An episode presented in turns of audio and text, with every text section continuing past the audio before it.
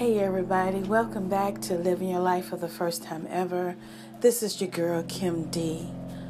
I want to touch on a subject because I've had um, a few people, not all, but a few people to challenge me in saying that what happened to me couldn't have happened to me because I waited to the time I did to tell it. You know, I tell anybody, you can't tell me what happened to me when you were not there. You were not in my shoes. You haven't walked a day in my shoes. You don't know what I encountered as a young girl. To have someone come into your life and rob you of your innocence, take from you what should be given by you to your husband. I was a young child. And like I said in the beginning, when I started this podcast, it's been a year ago already. I was 11 years old. My predator raped me and molested me up until I was close to 19. I didn't have anybody that I felt like I could tell what had happened to me. When you have been conditioned and threatened all your life and made to feel as if no one would believe you, and trust me, they went to great length to make sure no one would trust you. No one would believe you over them. I lived in that fear for years. Nobody knew what I dealt with, but God did. And in the midst of all of that going on in my life, I kept my mind. God kept me.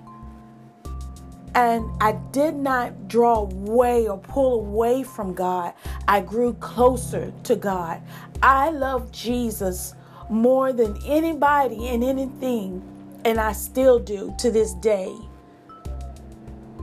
And some have joked me, they have made a mockery of me because I have never been married. I've never had kids. I never got involved with anybody because this was my heart's desire was to wait till I got married. And people feel like you don't have any evidence to prove that this happened to you. It doesn't matter if you believe me or not. I'm done trying to convince people. I know what happened to me. I know what my body went through, my mind went through. I'm a living witness that God healed me completely, inside and outside. I went from being this bubbly, outgoing young girl to very closed in. I didn't want to be around people. And the only way I found my my peace, my freedom was in singing. God anointed me to sing, and I love worshiping. There's nothing like it. So I don't have to prove to man what God has done for me. I know what God has done for me, and I'm living it. I'm a living, walking testimony. Because things that I experienced, I should have been gone from this world. I should have been gone. I battled with suicide. I, I battled with oppression. I felt not beautiful. I felt rejected. I felt abandonment. But God began to deal with me and heal me on the inside, and I forgave my predator. I walked in love towards my predator, right even up to the day he died. I loved and forgave him.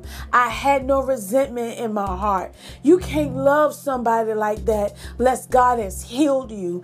Walking in love. That's why I talk so strong about walking in love. Walking in love is so powerful, it opens so many doors to your life.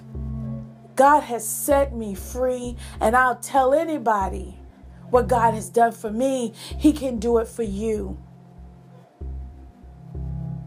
But for somebody to tell me that this didn't happen to me, or they feel like I should have carried an alt against this man. When this man was messed up inside, he had issues going on. I'm not I'm not God. But because I have the love of Christ on the inside of me, I can walk and display openly the love of Christ.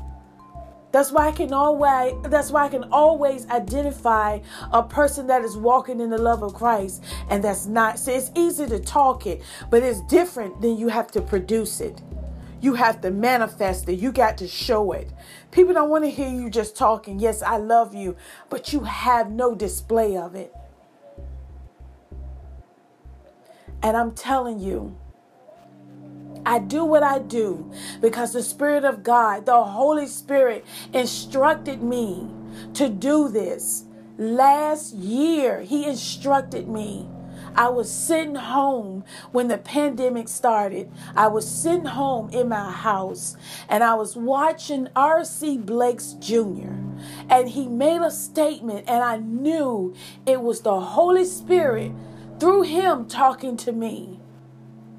Because what he said was, some of you, he said, there's a person that you should be starting something. He said, what better time than to do it than now? He said, the Spirit of God has been dealing with you. And I knew he was talking directly to me.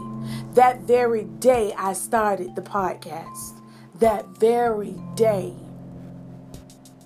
I lived in fear of what others would think of me for so long that it kept me back from doing what I should have done. I was so afraid of how others would see me or how, you know, it would affect somebody else. I was always so concerned about others in that way. And the Spirit of God told me, He said, I need you to share it, to tell it, because somebody else needs to hear what you have gone through, because they deserve to be set free. And he gave me revelations. He said, How did they overcome? By the blood of the Lamb and the words of their testimony. That's how you're going to overcome. And he instructed me, and he's been leading and directing me. So I'm here to tell anybody that has doubted, you have your opinions. You entitled to your own opinions. That's fine. But I know what happened to me. I know what God did for me. And I'm not going to sit on it because you're offended by me talking about it, because it's opening up some wounds that you never dealt with. I'm going to do what the Word of God instructed me to do. So I'm here to tell you don't sit back on what you know. God's leading you, directing you to do something, you do it. Don't be intimidated by what others have to say. They have not mapped out your destination, they don't own you. You're owned by the blood of the Lamb. Jesus died for you. Be set free in the name of Jesus. Be set free in the name of Jesus. You know, I, I talked about people that hold those secrets. Secrets are terrible.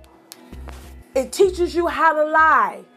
It teaches you how to live and stay in the spirit of denial. But when you begin to tell the truth, you uncover, you uncover all that stuff. It's got to come out, it's got to be exposed. There's no more hiding out. It's got to come to light. Amen. Be blessed. I will talk to you again soon.